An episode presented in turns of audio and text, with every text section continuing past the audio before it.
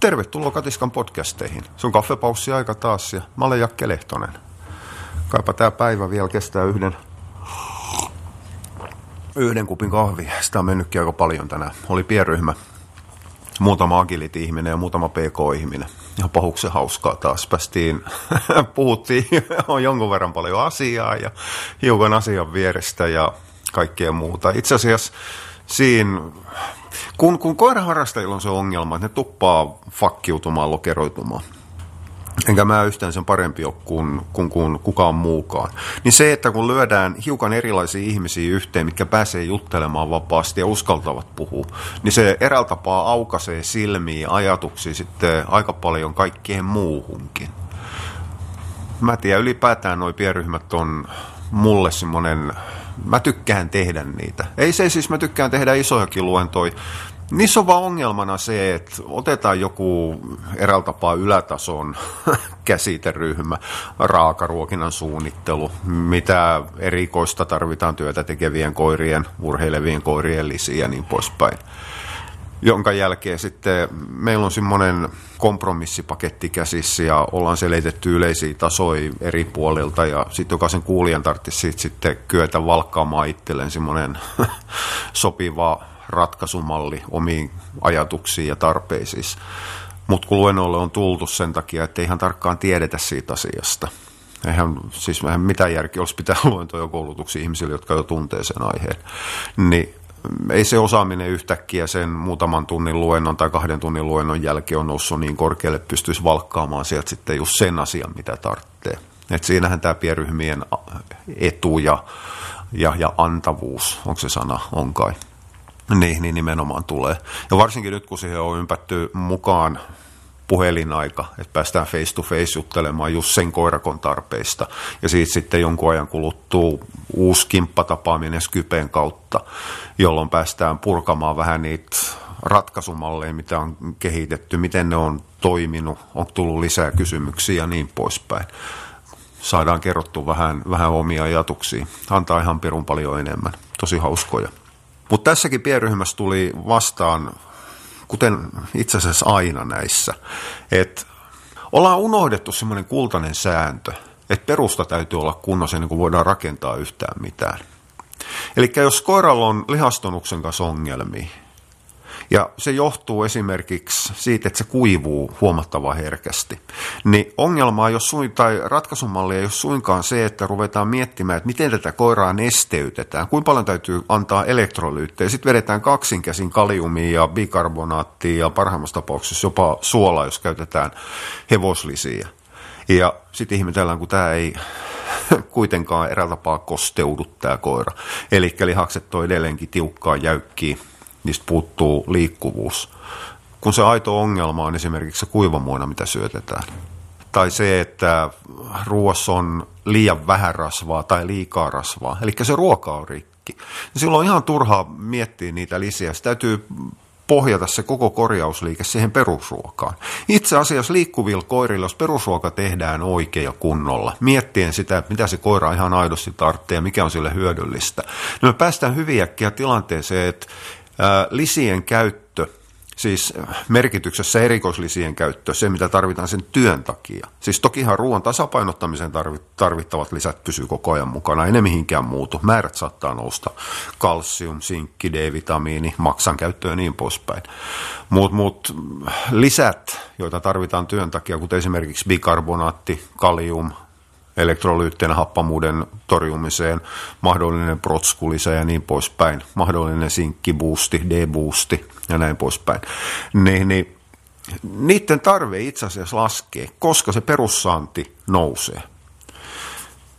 Se on paljon terveempi. Mä inhoon tuommoista kokonaisvaltaista lähestymistapaa, mitä mainostetaan milloin missäkin kohtaa, koska sehän suomeksi tarkoittaa sitä, että ei oikeastaan anneta mitään hyödyllistä, annetaan kaikkea muuta hyödytön trikkaruohoa ja muuta sontaa vaikka kuin paljon miettimättä sitä, mitä se koira ihan aidosti tarvitsee. Sitähän kokonaisvaltaisuus tarkoittaa tällä hetkellä, kun pitäisi miettiä sitä asiaa koiran tarpeiden kautta. Mutta en mä tiedä, ihmiset on paljon helpompi eräällä tapaa keskittyä nyansseihin, kuten, no okei, niinkin simppeli asia kuin raakaruokinnan suunnittelu. Ihmiset kysyy useamman lihan merkitystä. Ihan vain sen takia, että niitä on helppo keskittyä esimerkiksi kolmeen lihaan, kun ne menee sinne kauppaan. Tuossa meillä on kanaa, lammasta ja nautaa. Ja, ja miettimättä siitä, että mitä se kana on, tai mitä se nauta on, tai mitä se lammas on. Samalla tapaa mietitään sitä, että kuinka paljon täytyy lisätä kalsiumia. Mitä väliä sillä on, jos se ruoka sinänsä on pelkkää rustoa? Ymmärrätte, mitä mä ajan takaa. Se on ihan se ja sama miettiä sitä, että paljonko me tarvitaan kalsiumia luuston ylläpitämiseen ja solujen toimintaan. Jos se ruoka itsessään on sellaista, että se ei mahdollista sitä luuston rakentumista ja solujen toimintaa. Mutta tuommoiset yksittäiset selvärajaiset nyanssit on paljon helpompi ymmärtää ja tajuta kuin esimerkiksi se, että meillä täytyy ruoka olla kokonaisuutena kunnossa, jolloin joudutaan miettimään niinkin vaikeita asioita kuin proteiinien laatu, mikä on se lihan kokonaislaatu, mitä kaikkea ihmeellisyyksiä on siinä kuivamuonassa kikkailtu ja niin poispäin. Ja just tämä, että se fokus on lähtenyt pois siitä itse ruuasta ruokana, niin tuo sitten tällaisia anteeksi nyt hirvittävästi, mun mielestä älyttömiä ketjuja, niin kuin Katiskan naamaryhmässä oli, oli, oli Pirkka Kuivomuonasta, missä tuli näitä aivopieruja, että ei tässä ravinteita tarpeeksi. No ei varmaan olekaan, kun ravinteita on maassa, mutta se on ihan, se, no se on, toi on ilkeet kiukutella ihmisille siitä, että ne käyttää vääriä termejä ravintoaineistahan pitäisi puhua. Mutta kun niissä kuivamuonissa on ne samat ravintoarvot. Se, että jos ihminen tarkoittaa ravintoarvoilla, ravintoaineilla, niin sitä, että hänen mielestään siinä on li- lihaa liian vähän, niin kertoo kahdesta asiasta. Fokus on väärässä paikkaa ja ei ymmärretä sitä, mitä katsotaan, jonka jälkeen puhutaan vääristä asioista. Se, että luullaan, että siinä lukee jotain, niin on toinen juttu. Ja tässä tulee tämä vastaan, että kun ei tiedetä siitä koiraravitsemuksesta, niin sitten ruvetaan luulemaan asioita. Ruvetaan luulemaan, että kalsium, sen laskeminen grammatasolla olisi jotenkin oleellista. Ei se ole. Ei niin kauan, jos se perustaa rikki. Eli taas kerran, jos se, liha, se mitä kutsutaan lihaksi, niin on jotain muuta kuin lihaa. Ja samaten kuivamuonissa, jos, jos se sotkee sen koiran suoliston toiminnan, niin se on ihan se ja sama, että paljon me laitetaan sinne kuituu tai, tai, tai lääkehiiltä joukkoon. Se ei muuta sitä ruokaa yhtään sen paremmaksi. Me saadaan meikattu ehkä osa niistä ongelmista piiloon hetkeksi aikaa, kunnes sen koiran sietokyky on ylitetty ja pum, räjähtää päin naamaa. Eli miettikää perustaa. Ja kyllähän tämä tuli tuli tuossa pienryhmässä. Tähän menee läpi koko, koko sen inhimillisen toiminnan, mitä me voidaan tehdä koirien kanssa. Inhimillinen toiminta, jota voidaan tehdä koirien kanssa. Jopa joo, varsinaiskonsulttiteksti taas toi ei mitään tarkoittanut aidosti yhtään mitään. Eli se, mitä me tehdään koirien kanssa, niin ei tämä, että perusta täytyy olla kunnossa, niin ei koske pelkästään ruokaa, vaan duunikoirilla esimerkiksi työn määrää ja työn laatua. No, weightpullin koirat, eli ne, mitkä vetää ihan jumalattoman vahvoi, vahvoi, raskaita taakkoja vahvalla voimallaan, niin niitä treenataan muutaman kilon tai kymmenen kilon ketjuja ulkoiluttamalla, mikä on täysin päätöntä. Okei, siinä saadaan opetettu koiralle vetämisen idea, mutta ei sitä yhtään sen pidempään tarvitse tehdä.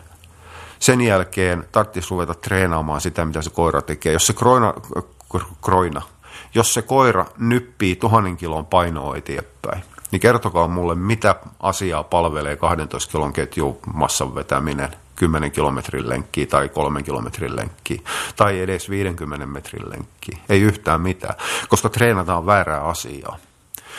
Jos treenattaisiin pitkän matkan pulkanvetoa, missä on painoa, niin toi puoltaa systeemejä ihan, ihan, ihan täysin, mutta ei just sitä, mitä siinä urheilulajissa on. Ja Akissa tämä tulee ei ihan noin räikeästi vastaan, että treenataan väärää asiaa. Okei, vinteissähän tämä on ihan säännönmukaista. Tehdään 10 kilometrin polkupyörälenkkejä. Koirat juoksee 30-40 sekkaa täyttä vauhtia. Eli se treeni ei palvele sitä, mitä tehdään. Silloin se treeni on rikki, ja jos siitä aiheutuu ongelmia, niin meillä ei ole mitään lisiä, mikä korjaa sen koiran. Samaten jos nyt palataan takaisin Akiin, missä mä taas tein tämmöisen off-topic kierrähdyksen yhtäkkiä. Jos koiran ongelmat tulee esimerkiksi olkapäähän tai lihaksistoon liioista toistoista ää, muuttamatta sen koiran liikesuuntaa, niin se on ihan se ja sama taas kerran, paljon laitetaan kaliumia. Tai mikä on itse asiassa agility puolelta on niin tyypillistä.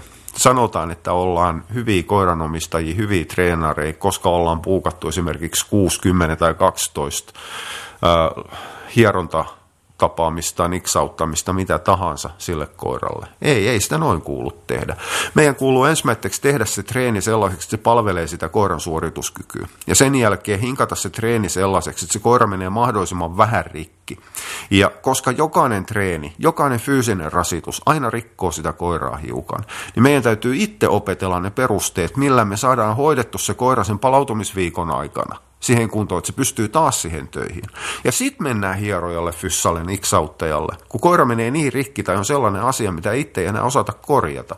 Eli ei se, että käytetään ammattilaisia säännönmukaisesti hyödyksi, niin kerro siitä, että sä oot hyvä treenari. Se kertoo siitä, että sä olet huono treenari. Sä olet ulkoistanut sen vastuun. Eli se, että jos tämä vedetään ravitsemukseen takas, niin tässä olisi ihan se ja sama, että tehdään koiralle viikon ruokalista. Sitten viikon tai kuukauden kuluttua soitat mulle ja pyydät uuden ruokalistan. Ei sitä niin kuulu tehdä, vaan sun täytyy tehdä se ruoka. Jos siitä ruoasta tulee ongelmia, niin sit saatat yhteyttä muuhun tai Marikan tai keneen tahansa, jonka jälkeen se korjataan se virhe, mikä siinä on tehty. Eli tässä tulee hiukan myös fyssien, niksauttajien ja hierojien vastuu vastaan, mitä mä olen huutanut enemmän tai vähemmän, en kauhean kovaäänisesti ne tekee pääsääntöisesti, jos ne osaa hommassa, ne tekee ihan jumalattoman hyvää työtä niiden koirien jumien kanssa. Jumi laajassa merkityksessä siis, totta ihmeessä. Mutta niiden pitäisi panostaa, vaikka se saattaa vähentää niitä hoitokäyntejä. Mutta kun edelleenkin se vastuu on laajempi kysymys kuin vaan lyhytaikainen ajattelu siitä, että me saan tästä vakioasiakkaan. Se tulee joka tapauksessa, kun se on tyytyväinen. Plus se, että asiakkaitahan on jonos, jonoon asti, jos olet hyvä. Jos sulla on varauskirjat hyvät, niin sä et ole hyvä tai no, et ole ehkä ehtinyt saamaan nimeä. Eli ei se nyt ihan noin ilkeästi, jos se ajatus, mutta kuitenkin. Niin fyssien taas kerran laajassa merkityksessä kaikki, ketkä tekee lihashuollon kanssa töitä, niin pitäisi myös opastaa sitä ohjaajaa, omistajaa, treenaria välttämään niitä asioita, mitkä on rikkonut alun perin sen koiran. Ja tässä tulee sitten ammattitaito vastaan, eli tarvitsisi ihan pikkasen paljon tietää, tietää enemmänkin kuin vaan siitä, että mitä joku supraspinaattus tekee. Eli silloin täytyy tietää, että mitä se työ pitää, työ pitää sisällään, mitä se akikoira ihan aidosti tekee siellä hallissa. Tähän tulee ruoka vastaan. Mm, suurin osa fyssistä suosittelee siinä vaiheessa, kun koiralla tulee jumeinen, niin rupeaa suosittelemaan pientä määrää magnesiumia. Ei, ei noin, ei koskaan noin. Kyllä, Katiskasta löytyy koulutus, mistä teidät opetetaan neuvomaan ihan aitoja asioita, mitä sille koiralle kuuluu antaa, mutta taas kerran, jos sen koiran lihastunut on, on, on kehno sen takia, että se on kuivunut liikaa, niin ratkaisu ei todellakaan ole nesteyttää se, antaa neuvoja, miten koiraa juotetaan vielä enemmän, että se saadaan vielä enemmän kusemaan, että saadaan ihan tasan tarkkaan se hukkaamaan sitten elektrolyyttejä pois kun oikea ratkaisu olisi korjata se ruokinta sellaiseksi, että se ei kuivata sitä koiraa.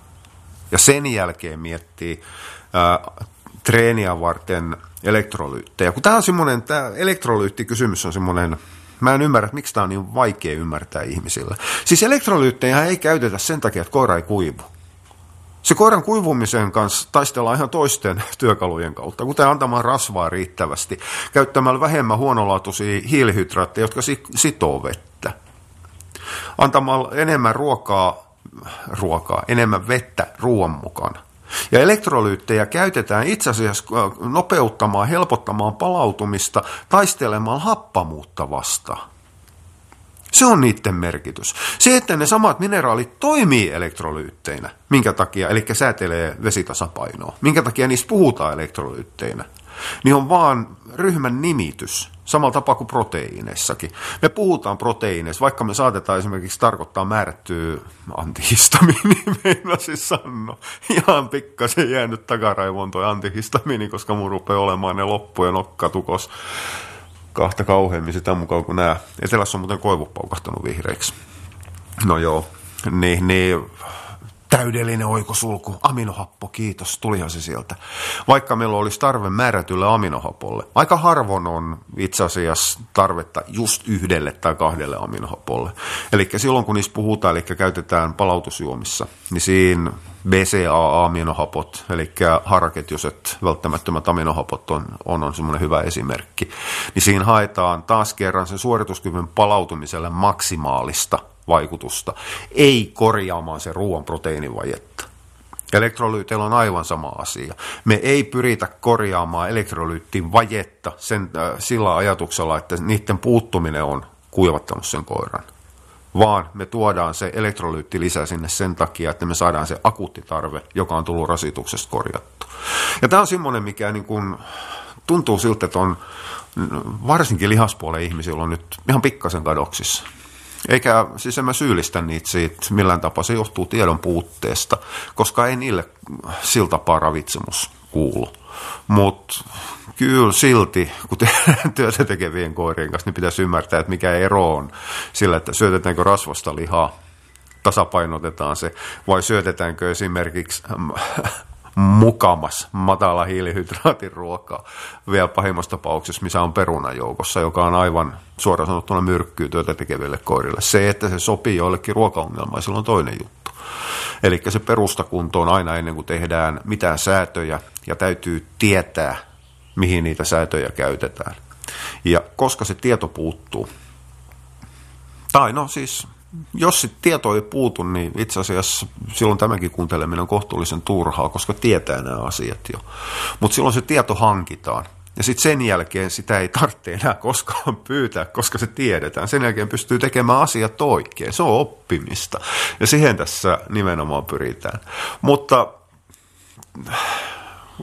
tarvitsisi lähteä tekemään muita hommia tässä välillä. Rupeaa itse asiassa ihan pikkasen väsyttää. Nämä on nimittäin henkisesti raskaita päiviä eikä se, että puhuu koko ajan ja joutuu muuttamaan ajatusta yhdestä ihmisestä toiseen ihmiseen ihan toisen tyyppisessä tapauksessa toiseen sekunnin murtoosissa, niin ei ollenkaan helpota tätä määrättyä nääntymystä, joka tulee näiden työpäivien jälkeen.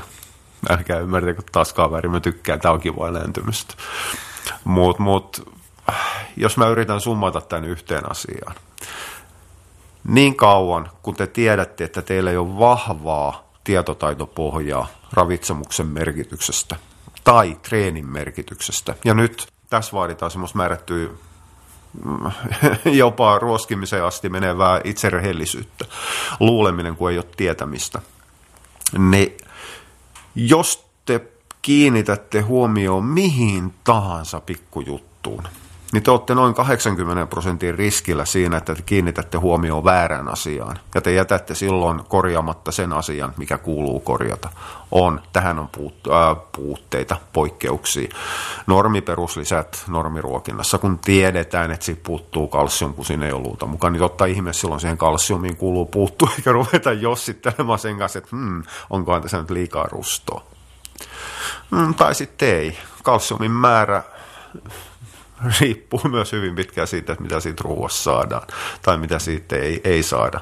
Mutta mut, ymmärtän, että kuitenkin se pointti, mitä mä ajan takaa. Jos ette ymmärrä, niin tämänkin podcastin kommentointi on auki. Sinne lisää. Oja, mä lähden tekemään jotain ihan muuta kuin koiria koirien ravitsemusta vähäksi aikaa. Ollaan kuulolla. Moi moi!